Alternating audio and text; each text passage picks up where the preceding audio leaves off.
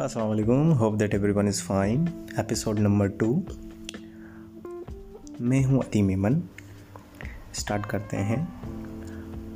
ज़िंदगी एक वो कठिन रास्ता है जिस पर इंसान चलता बड़े मज़े से है।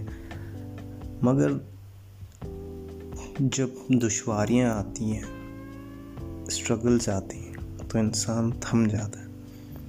तो उस दौरान अपने पर आए।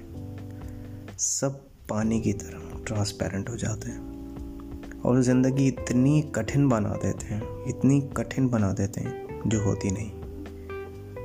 तो सबक ये मिलता है कि आए अकेले हैं, जाना भी अकेले है।